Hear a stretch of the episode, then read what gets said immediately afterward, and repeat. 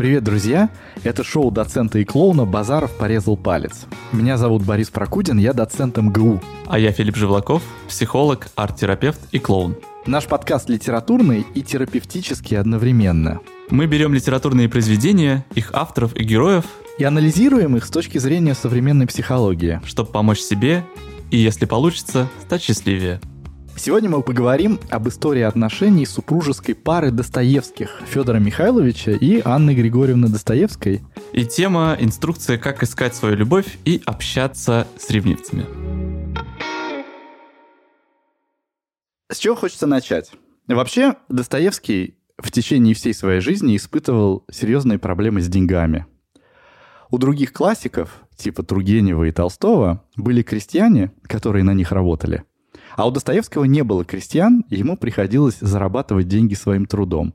И имения тоже не было, и он снимал постоянно квартиры в Санкт-Петербурге. Но вот что у него было с избытком, так это долгов. И даже не своих долгов.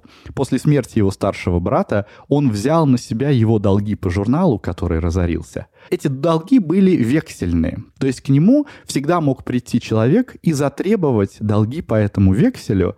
А в XIX веке за неуплату долгов могли посадить в тюрьму, в долговое отделение. И вот однажды, в 1865 году, к Достоевскому пришли такие кредиторы и затребовали деньги. Или вы сейчас, Федор Михайлович, 3000 рублей отдадите, или мы отправляем вас в тюрьму. Достоевский был в совершенно безвыходном положении, потому что денег у него никаких не было. И тут, на пороге его квартиры, вдруг появился сомнительный тип, который представился издателем. Он элегантно достал из внутреннего кармана 3000 рублей и сказал: «Федор Михайлович, я сейчас же отдам вам эти 3000 рублей, только при одном условии, что вы мне за них продаете право опубликовать ваше собрание сочинений в 3 томах. И еще одно. Вы мне должны 1 маленький новый роман за эти деньги. Но при условии: или вы сдаете рукопись романа до 1 ноября, или все права на ваши произведения переходят мне». Достоевский был в такой сложной ситуации и видел уже 3000 перед своими глазами, что согласился. У этого человека, конечно, сразу оказался в руках договор, Достоевский его подписал, и сразу, когда этот странный человек вышел за дверь, Достоевский схватился за голову, потому что 1 ноября... должно было наступить через 27 дней.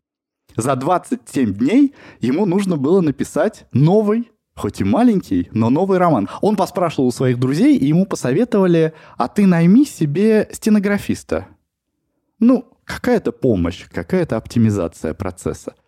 Достоевский обратился с этим к преподавателю стенографии, и тот посоветовал ему свою лучшую ученицу выпускного класса, 20-летнюю Анну Григорьевну Сниткину.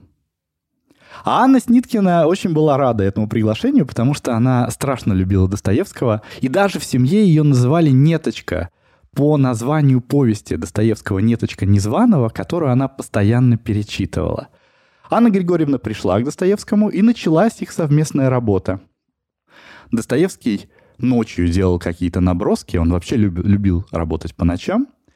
Утром к нему приходила Анна Григорьевна, он ей начинал диктовать, она записывала это своими какими-то закорючками стенографическими, а потом уходила домой и у себя вечером расшифровывала это и записывала уже набело. Делала такие листы, которые уже можно сдавать в редакцию. С самого начала их общения Федор Михайлович и Анна Григорьевна работали как соратники, как сотрудники. И Анна Григорьевна оказалась еще девушкой такой достаточно импульсивной, пламенной. Она поняла ситуацию, в которой оказался ее любимый писатель. Она его подбадривала, она тоже включилась в эту гонку, говорила: «Федор Михайлович, мы обязательно успеем, у нас все прекрасно получится». В перерывах между диктовкой они пили чай, общались и как-то очень сблизились. Анне Григорьевне очень понравилось, как Достоевский к ней относился, прислушивался к ее мнению, что-то очень личное ей рассказывал. И вот прошло 26 дней, и ура, у них все получилось. И, казалось бы, победа, нужно праздновать. Но в то же время к этой радости прибавлялась какая-то грустная нотка, что... пора расставаться. Да, больше уже не нужно видеться, и теперь мы не будем работать так каждый день. Казалось бы, это очень тяжелое время, да, нервное, но в то же время было очень счастливое. Угу. И какая-то пустота возникла и у Достоевского, и у Анны Григорьевны. И вот прошло некоторое время, и Достоевский сделал ей предложение. Он очень боялся делать предложение, потому что он был ее сильно старше и боялся, что она его отвергнет. Но Анна Григорьевна сказала, что она за эти 26 дней, когда они писали роман «Игрок», успела его полюбить. И таким образом состоялась эта любовь. День за год шел. То есть ей было 20, и за 26 дней ей стало 46. И они стали ровесниками. Да, точно, точно. Он был именно на 25 лет ее старше. Анна Григорьевна знает Достоевского. Ну, в плане, она его фанатка. Он ей симпатичен уже заранее. Но влюбляется она в него, кажется, не по причине того, что он Достоевский, а по причине его отношения к ней. Плюс он ее позвал в какую-то трудность. То есть он показал такую свою полностью уязвимую позицию, что я вот в таком печальном положении, мне за 26 дней надо писать роман. Это не супер реально. И она в это как-то включилась. Не просто так отстраненно, а она к этому присоединилась.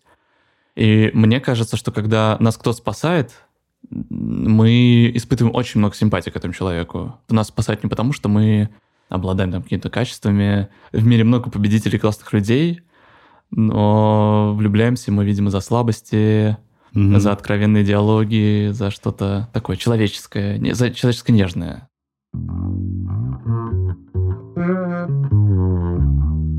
Достоевский, мне кажется, еще подсказывает нам один из рецептов, как найти своего человека. Это вопрос очень непраздный.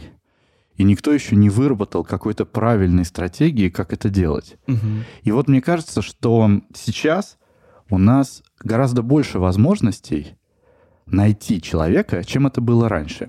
Мы сейчас можем находить человека даже по каким-то параметрам, по нашим интересам выбирать человека, потому что у нас есть социальные сети, у нас есть Tinder, в конце концов. Я могу увидеть там симпатичную девушку, могу посмотреть на ее интересы. И вот я делаю этот свайп вправо, и бабах, ура, мэтч, совпадение.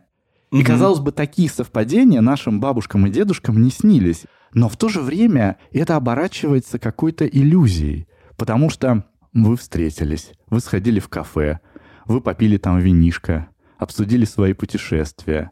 Духовность. А огонька внутри не возникло. Утром ты просыпаешься, и, классно все было, но не хочется встречаться еще раз. Встретились и встретились. Что, еще раз путешествие, что ли, обсуждать? Или духовность? Чего-то не хватает очень важного, не хватает какой-то общей базы. Два колесика быстро кружатся на холостом ходу и не могут друг за друга зацепиться. И как будто Достоевский подсказывает нам, что не надо искать свою любовь, а нужно заниматься своим делом, так, по-настоящему, бороться. И в ходе этого ты обязательно найдешь человека, который захочет тебе помочь. Потому что люди, в конце концов, влюбляются, не когда пытаются понравиться. Когда человек красиво одевается и идет на свидание, то не всегда он выглядит привлекательным. А по-настоящему привлекательным он выглядит, когда он как-то увлеченно делает свое дело, совсем не старается быть красивым и интересным. Но в то же время в этот момент совершенно невозможно оторвать от него глаз. Красиво. Любовь — это иррациональная штука. Искать какой-то универсальный рецепт — это сложно. Были попытки в психологии как-то теоретизировать, почему любовь есть, и как она строится, и как ее строить правильно, но это все, кажется, от лукавого, и не всем подходит. И из-за того, что она иррациональна, я бы предложил опираться на ценности и желания в построении отношений. Так объединяются люди в пары, в семьи, в сообщества, в государство, в планеты и в маленькие галактики. Несколько лет назад, летом, на литературных курсах, я познакомился с девушкой. Это было, наверное, на второй день занятий. Все были так воодушевлены, всем так все нравилось. И мы вместе с ней пошли к метро. От Тургеневской библиотеки мы пошли сначала к иностранке, потом к Таганке и дальше. Я уже не помню, как мы шли. Но мы шли и разговаривали. Как-то эта литература, она нас объединила, воодушевила, дала общую тему, что у нас было ощущение, что мы говорим и не можем наговориться.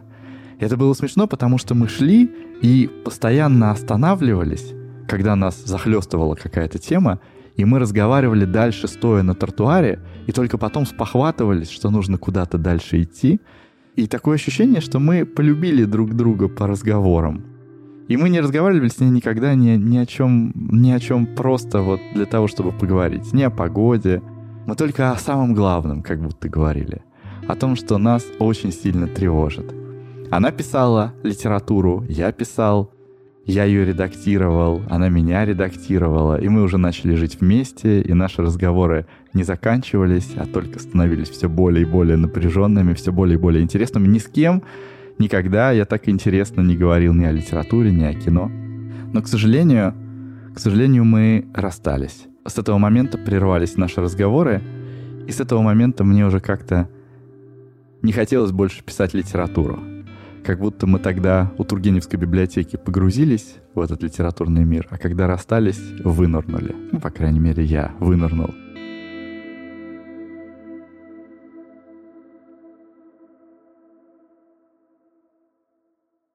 Привет, это Настя, продюсерка подкаста. Обычно я разговариваю с вами только в конце, но в этом выпуске мы решили рассказать вам и мою историю любви. Она скорее в поддержку социальных сетей, Тиндера. Как-то я ехала с концерта, на который я ходила одна. Жила я тогда в общежитии, и путь домой предстоял долгий. Метро, электричка, автобус. Чувствовала я себя одиноко, да и на носу был еще один концерт Стивена Вилсона, на который я также шла одна. Пока я ехала домой, я зашла в список участников группы ВКонтакте этого концерта и поставила фильтр по возрасту, чуть старше и чуть младше меня, и по городу. Потом провела очень тонкий анализ страницы, интересы, аудиозаписи, видеозаписи, посты на стене. Ну, парень вроде адекватный. Написала. Мы начали общаться онлайн обо всем, несколько дней беспрерывно. И через 3 дня договорились, что летим еще и в Питер на концерт из этого же тура. Вдвоем, хотя ни разу не виделись. И вот встречаемся уже больше 5 лет. Он знает об этом? Да. Ну, я про поиск, скорее. Да. Я сразу написала, я тебя нашла в группе ВК. Вот ты вроде идешь на концерт, да? Я не ошибаюсь. Он такой, да. Пошли вместе, я одна иду. Прикольная история. Класс. Соратники. Да, это к тому, что, может быть, не так уж и плохо то, что у нас есть возможности. Тиндер. Да, но это не совсем Тиндер, это еще до тиндеровая эпоха, так сказать. Соцсети плюс. А мне как-то по жизни... не было такого, что я по какому-то делу с кем-то объединяюсь. У меня есть такая история. Была у меня идея, что я хочу знакомиться не через «Привет, как дела? Как тебя зовут?» Хотел через какую-то странную штуку, чтобы меня в моей странности сразу поддержали. Чтобы сразу обрести соратника. Чтобы сразу понять. Она понимает, что я странный. И я понимаю, что если она поддерживает твое безумие, значит, это твой человек. Да, все верно, сэр. Лето, бар... веранды. Там был знакомый, у которого был вейп, вот эта дым-машина, производящая облака. И мы что-то сыграли с этим вейпом, что он вейпит, выдает эти облака, и что-то у меня в руке появляется. Там яблоко, пачка сигарет, бутылка, или что-то исчезает. Я уже заприметил девушку, с которой хочу познакомиться, и у меня фантазия уже рисует, что она крейзи, такая же, как я, что ей зайдет.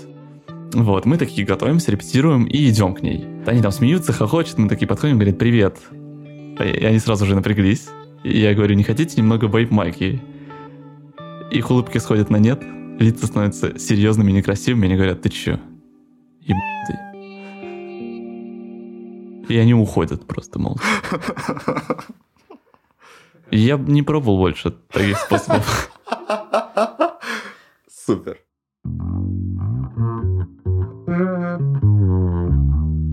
Я читал воспоминания Анны Григорьевны, и она пишет о том, что они, в общем, жили счастливо. У них были перипетии какие-то, и родственники были отчасти против них, но с этими перипетиями им удалось справиться.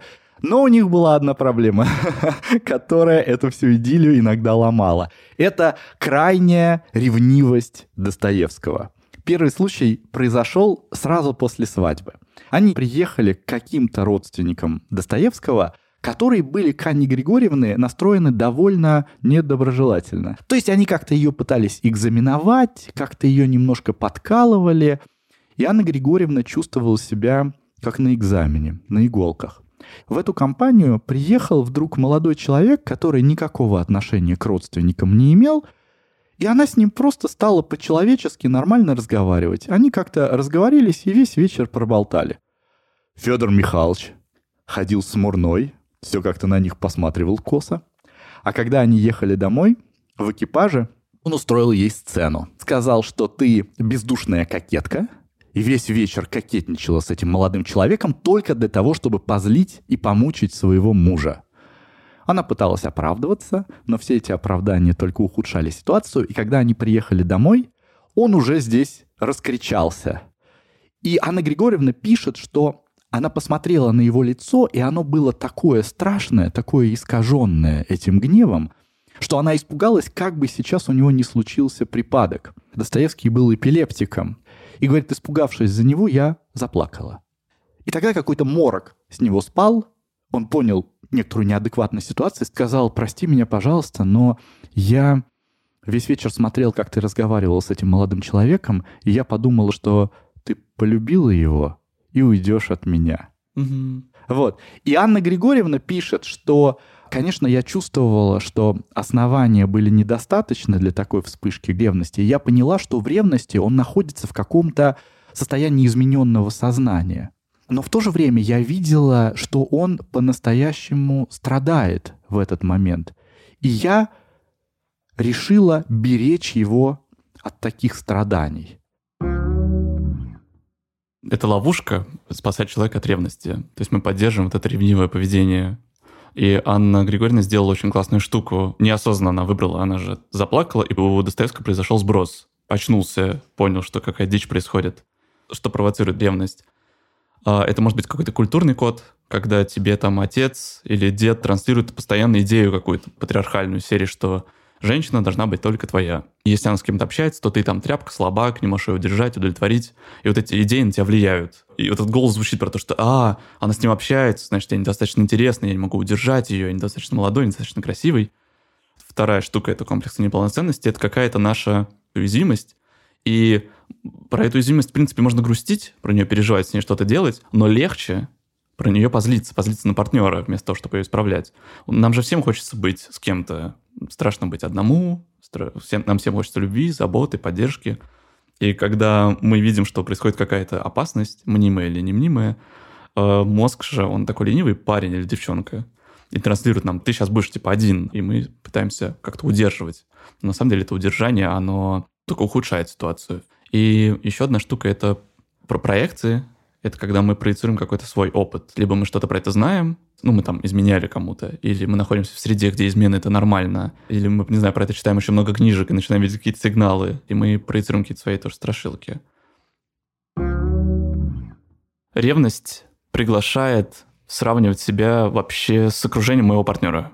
Что там у него есть какая-то женщина, которая классная, и я начинаю думать, какая она классная, как на меня это влияет, и я начинаю переживать про это. Как выходить из соревновательной гонки? Отношения — это опора. И не единственная опора. И мы начинаем страдать и соревноваться с другими, когда у нас только одна опора в жизни. Поэтому я предлагаю искать другие опоры. Это могут быть увлечения, хобби, интересы. И когда в жизни будут появляться другие опоры, соответственно, ревности будет становиться меньше. Я когда в отношениях, я могу начать забывать, за что меня ценят. И мне нужно все время какое-то свидетельствование, за что меня ценят и любят. А когда я начинаю искать другие опоры, я начинаю вспоминать, почему я вообще классный, и новые какие-то классности, навыки и ценности приобретать. И тогда я думаю такой, если меня даже и бросят, то я ничего такой. А еще мы ревнуем, потому что переживаем, что что-то наше общее с партнером, что-то наше интимное выходит вне наших отношений. Я говорю не про секс. Я говорю про какие-то наши привычки, наши места, наши фразы. И когда я замечаю, что мой партнер начинает этим делиться с кем-то другим, не потому, что он меня не любит, а просто потому, что ему захотелось так сделать. Я думаю, наше общее начинает разрушаться. Тогда здесь рекомендация другая – искать новые общие штуки интимные, которые мы можем вместе сохранять. Ревность – это нормально. И у меня такая метафора рождается. Это как прыщи в подростковом возрасте. Они же у всех у нас были, у кого-то они прошли быстренько, у кого-то дальше идут. А если эту метафору продолжать, прыщи же выдавливаются. Можно довольно легко это сделать. Попшикать маминых духов на ватку, прижечь, выдавить прыщ и все. То может попасть инфекция. И если переводить с метафоры про кожу в метафору отношений, то выдавливать грязными руками и вообще выдавливать прыщи – это вот читать сообщения своего партнера, спрашивать, где он был, что он делал, с кем он общался, просить его редактировать посты на Фейсбуке, кому он поставил лайк в Инстаграме. При этом вот этот мнимый контроль – это отдаляет от отношений. Это правда. Ревность бывает обоснованной, и это бывает тогда, когда мы ничего не понимаем, что происходит с нашим партнером, что происходит с нашими отношениями. Например, мы сидим, смотрим кино, и он такой говорит, я сейчас вернусь. И запирается в комнате и начинает с кем-то говорить по телефону. И он выходит, и я спрашиваю, с кем ты разговаривал? А он мне не отвечает. Он такой, ха-ха, ни с кем. Или куда-то ходит и не говорит, никуда ходит. Или уезжает на год. Возвращается и говорит, я съездил, просто надо было. И когда вот такой дефицит информации, приходит ревность. Я не понимаю, что делает мой партнер. И еще последняя штучка про ревность. Это что объект ревности не Анна Григорьевна, а вот этот мужичок. Нам про него что-то интересно. То есть он обладает какими-то такими качествами, навыками, которыми мы не обладаем. Это скорее про зависть. А зависть бывает двух видов. Функциональная и нефункциональная. Функциональная зависть – это когда я завидую и беру, и делаю больше. То есть у кого-то есть классный желтый костюм, я иду и покупаю себе такой же, но подороже. Или два. 6 их. Вот. А нефункциональная зависть – это когда я беру, уничтожаю все, что человек любит, ограничиваю общение своего человека с этим человеком, лишь бы там не маячил он, не мозолил мне глаза.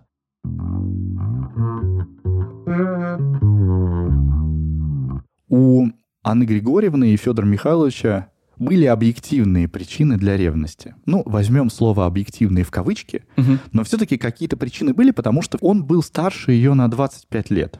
Если мы попытаемся это все реконструировать, опираясь на воспоминания Анны Григорьевны, выглядело это так, что когда она увлеченно разговаривала с каким-то молодым человеком, он думал, все, она от меня уйдет, потому что он молодой, а я старый.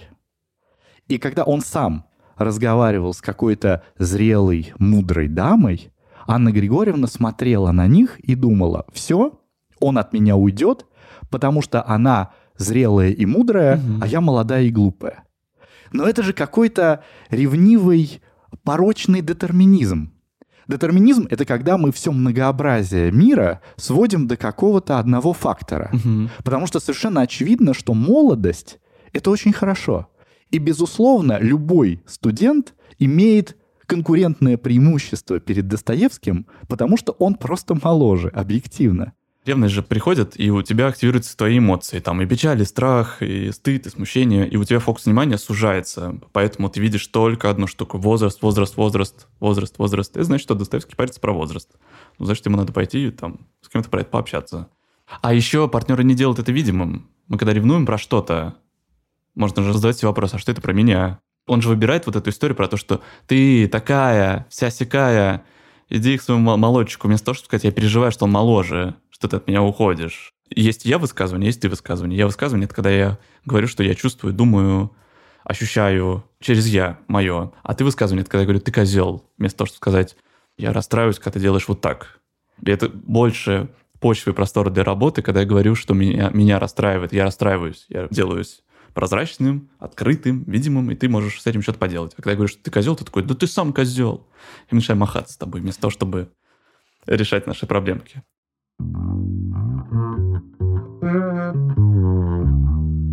Анна Григорьевна в своих воспоминаниях рассказывает еще несколько эпизодов, и они, конечно, несколько более комичные.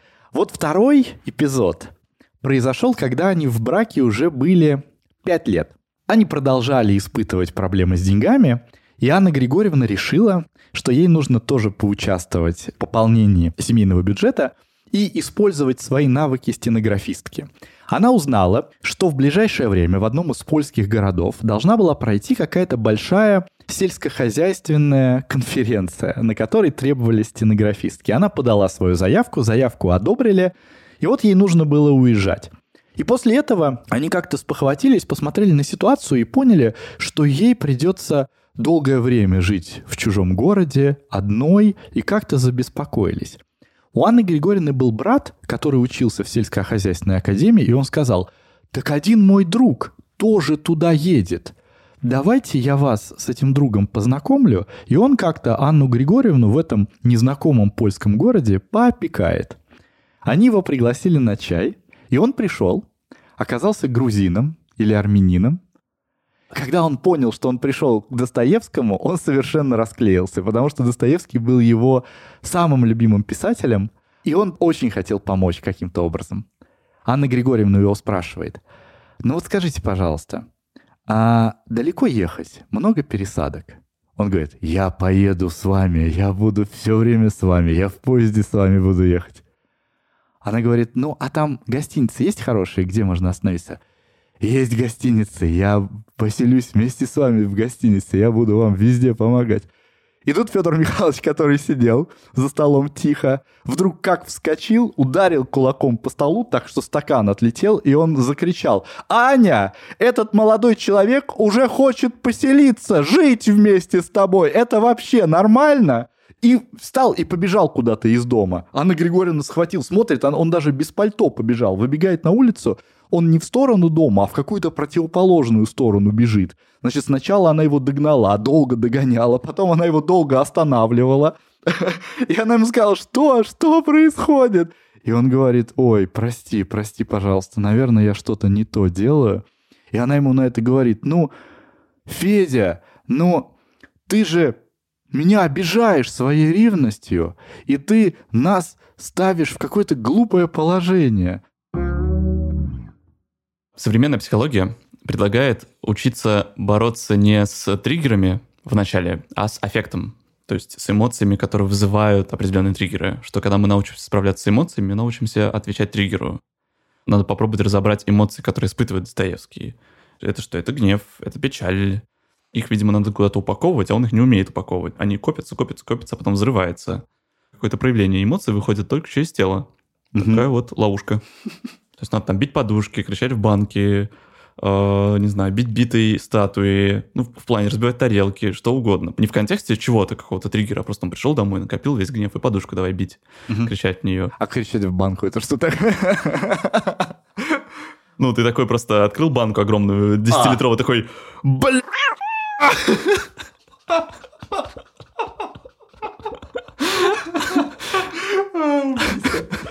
Мы это вырежем. Знаешь, в отношениях так бывает, что когда мы долго встречаемся, они уже 5 лет в отношениях, люди забывают, они думают, что по дефолту, по стандарту какому-то понятно, что я тебя люблю, я к тебе уважительно отношусь, ты самая красивая, ты самая мудрая, но словами это не проговаривается больше. Ну, людям это нужно. Нужно внимание, нужна любовь, нужна поддержка. Мы же не экстрасенсы, мы не умеем читать мысли друг друга. Нам нужно вербальное подтверждение или подтверждение действиями, что нас поглаживают, при этом говорят что-то. И тогда ревность, может быть, это фантазия, что она будет отходить на задний план. Но правда так происходит, что люди забывают друг друга хвалить, поддерживать, потому что думают, что это очевидно. Это не очевидно ни хера. Ну вот опять же, когда мы много лет в отношениях, у нас происходит такой эффект слияния. Это когда я и ты превращаются в мы, и ты начинаешь забывать вообще, за что ты полюбил партнера, за что он тебе нравится. А когда у вас происходит эффект сцены, где он увлеченный, где он вступает, ты видишь, что в него влюбляются 1000 или 10 человек. Ну, в плане он играет на сцене, ведет лекцию, записывается в подкасте. И у тебя происходит вот это рассоединение, и ты заново в него влюбляешься, потому что ты видишь его какого-то другого увлеченного, интересного, видишь, что другое какое-то внимание на него направлено. Это эффект, который может поддерживать.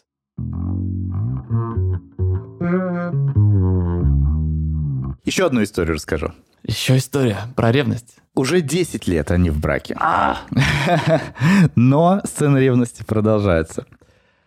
У Достоевского была подруга, писательница, которая писала такие легкие любовные романы. Он купил номер с ее романом, прочитал этот роман и положил, сказал: «Хороший роман, интересный», и ушел по своим делам.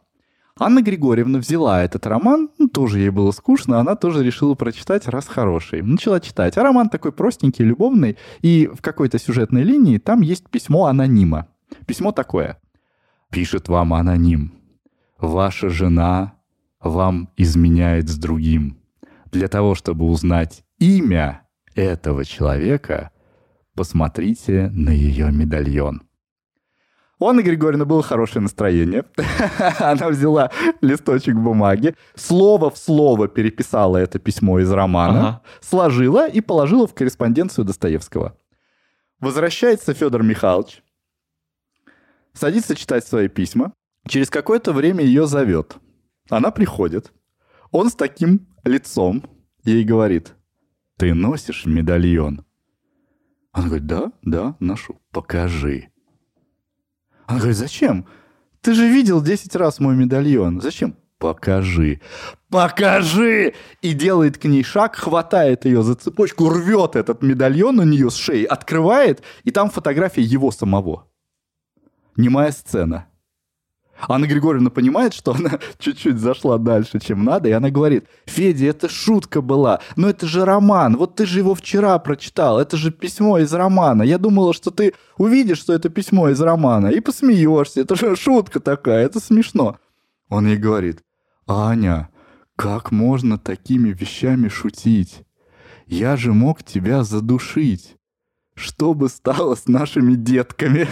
Я цитирую слово в слово, что написано у Анны Григорьевны в воспоминаниях. И потом Федор Михайлович смотрит на нее и говорит: «Господи, что я наделал?» А у нее кровь на шее, потому что он рванул ей цепочку и поцарапал. И на это Анна Григорьевна отвечает: «Ты у меня такой Отелло». Блин, ну Анна Григорьевна, конечно, интересный персонаж. Мне кажется, она романтизирует немножко ревность. Когда ей эта идея в голову возникла, она такая: блин, будет так романтично. Он откроет эту фотку, такой посмеется, улыбнется, скажет: ой-ой, это же я. Это же такое покраснеет, смутится. Но у Достоевского, у которого проблемы с гневом, в такие моменты он вряд ли бы такой: ага, блин, я вчера читал книгу, была вот эта цитата там, я ее точно помню. Нет, для него это просто как красная тряпка для быка. Он быстро триггернулся, напал на Анну Григорьевну. И мне кажется, он не был весел после этой истории. Видишь, что этот мир фантазии, который пришел, рисовал ей одну картинку, а на деле вышла другая. И тут мне на ум приходит одна история забавная, которую я видел в интернете. Мемчик. Парень и девушка пошли в ресторан. Они сидят в ресторане за столиком, и девушка наклоняется к парню и на ушко ему говорит: «Леша, я без трусиков». И этот Леша вскакивает, поднимает руки и на весь ресторан кричит: «Настя, ты что, дура? Как можно было забыть надеть трусы?» Это я вот к чему, что к романтике можно быть не готовым. И знаешь, ревность такая вот штука сложная в том плане, что нам очень как-то сложно признавать, что мы в чем-то не идеальны, да, что мы в чем-то не классные, а легче как будто бы позлиться на кого-то еще, в другого обвинить в том, что он виноват во всем, вместо того, чтобы признать, что что-то меня тут парит. Достоевский за 10 лет мог бы что-то попрактиковать. Ну, он же знает про свой нрав, что он взрывной мужик. Вот. И я хочу предложить такую штуку одну. Называется она экстернализация. Если по-человечески, то это разделение проблемы человека. У нас в культуре есть такая идея, что нет человека, нет проблемы. Это очень вредная идея. Потому что человек из человека, проблема — это проблема. Она откуда-то пришла. И вот мы с вами обсуждали, что проблема в плане ревности, она могла возникнуть, потому что это культурный код, или это какой-то комплекс, или это какой-то интерес. И я предлагаю такую практику, чтобы поисследовать. Я задам 5 вопросов и предлагаю вам, наши слушатели, записать их и в какой-то момент, когда будет удобно, ответить на них. Первый вопрос. Как вам кажется, от чего ревность вас защищает? Второй вопрос. Какие ваши навыки, качества, умения ревность старается сделать незаметными? Третий вопрос. Как ревность влияет на отношения с другими и с собой? Четвертый вопрос. У меня есть фантазия, что ревность в какие-то сферы жизни не попадает, что ею не удается туда проникнуть. И вопрос такой. На какие сферы жизни ревность не распространяет свое влияние? И почему? И пятое. На что похожа ваша ревность? Как она выглядит? Это ваш дедушка или это какое-то космическое существо? Просто закройте глазки и представьте ее.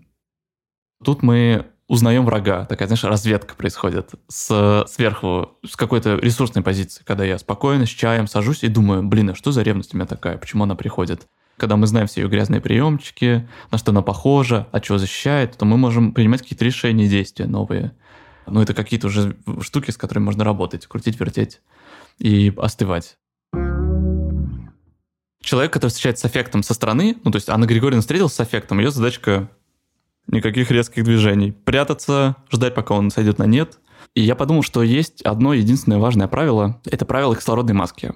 Что сначала я надеваю кислородную маску на себя, а потом на другого. То есть, если я вижу, что другому плохо, и он в аффекте, я должен свериться с тем, в безопасности ли я, комфортно ли мне, могу ли я ему помочь. Если я отвечаю на все «да», то я помогаю. Если я отвечаю «нет», то я делаю все, чтобы помочь себе в первую очередь. И я решил, что поделюсь с вами некоторыми техниками, которые вы можете найти у нас в Инстаграме. palec.bazarova. Сложная, знаешь, такая тема. Тут же, видишь, есть тонкая грань между насилием и какой-то неосторожностью. У меня нет какого-то ощущения, что он хотел ее там задушить. Он просто выдернул медальон, и это тоже такой звоночек. А если вас вдруг партнер бьет, когда ревнует, то это уже не про ревность. Но это уже другое, да. Да, это насилие. И да. Тут, мне кажется, надо спасаться, убегать. Когда аффект, человек выйдет из состояния аффекта. Просто это сложно ему что-то доносить, о чем-то ему напоминать. Но как-то сбросить его можно. Вот как было в первой истории, когда она заплакала.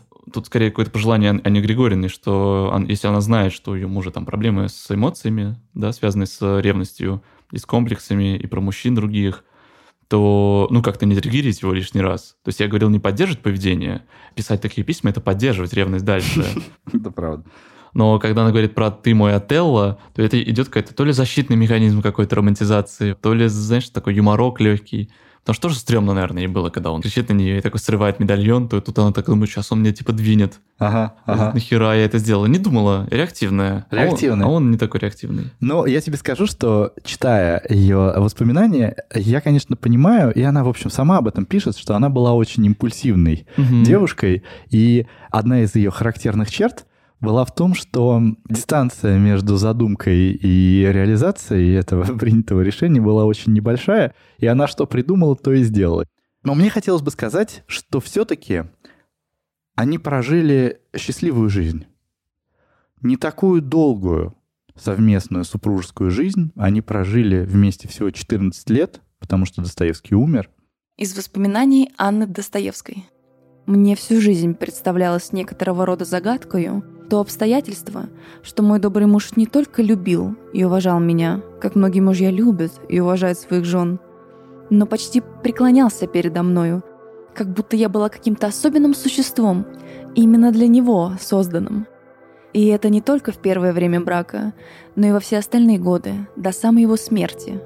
А ведь в действительности я не отличалась красотой, не обладала ни талантами, ни особенным умственным развитием, а образование было среднего, гимназического. И вот, несмотря на это, заслужила от такого умного и талантливого человека глубокое почитание и почти поклонение. Действительно, мы с мужем представляли собой людей совсем другой конструкции, другого склада, других воззрений, но всегда оставались собою, немало не вторя и не подделываясь друг другу, и не впутывались своей душой я в его психологию, он в мою. И таким образом мой добрый муж и я, мы оба чувствовали себя свободными душой. Федор Михайлович, так много и одиноко мысливший о глубоких вопросах человеческой души, вероятно, ценил это мое невмешательство в его душевную и умственную жизнь, а потому иногда говорил мне: «Ты единственная из всех женщин, которая поняла меня». Этим объясняется, по-моему, это удивительное доверие, которое муж мой питал ко мне и ко всем моим действиям, хотя все, что я делала, не выходило за пределы чего-нибудь необыкновенного. Эти-то отношения с обеих сторон и дали нам возможность прожить все 14 лет нашей брачной жизни в возможном для людей счастье на земле.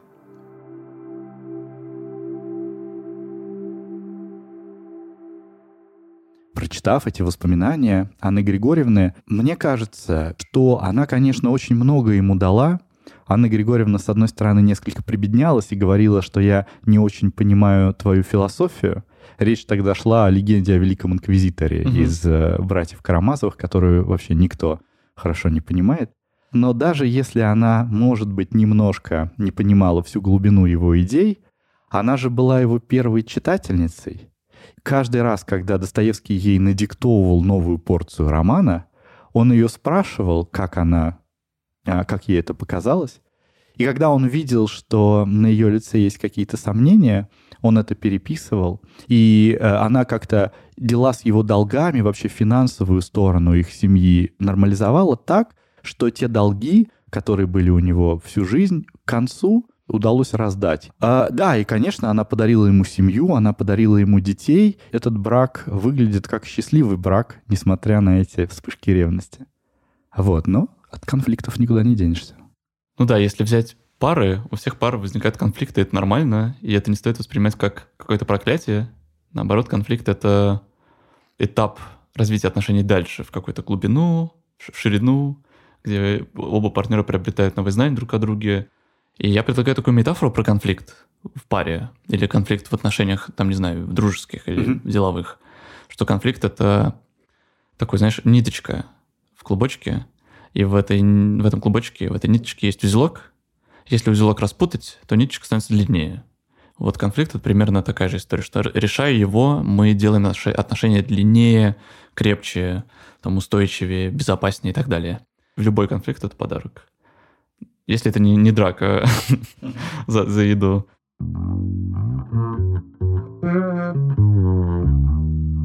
Все время, которое они были вместе, это было временем сотрудничества, потому что они как начали совместные работы, так дальше и продолжали. И это, конечно, очень сильно их сближало. И у меня даже есть такая теория, которая называется теория коллективного индивидуального счастья. Счастье может быть разным. Коллективные достижения, они доставляют гораздо больше счастья, чем достижения индивидуальные.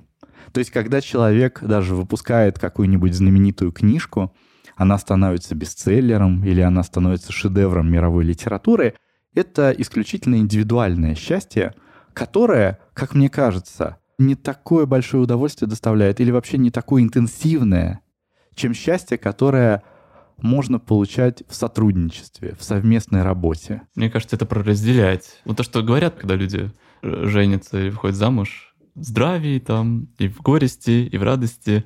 И, мне кажется, это залог, да, каких-то успешных отношений, когда мы разделяем там и неудачи, и успехи вместе.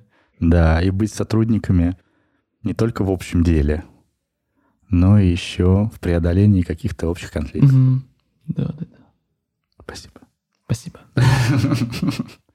Ну что, друзья, пора обращаться. Это аудиошоу доцента и клоуна «Базаров порезал палец». Что я должен сказать еще, Борь? Нет, ты говоришь Филипп Жевлаков. Меня зовут Жевлаков Филипп. Борис Прокудин. И Медведева Анастасия, звукорежиссерка, монтажерка, продюсерка данного подкаста. Обладательница лучших синих волос и прекрасных татуировок.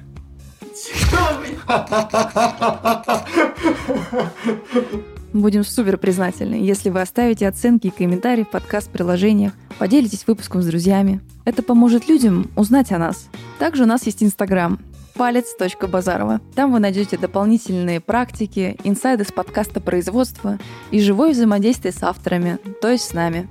До встречи! Услышимся в следующем выпуске. Слежу. За мной кто-то следит, мне кажется. Господь Бог и Анастасия Медведева.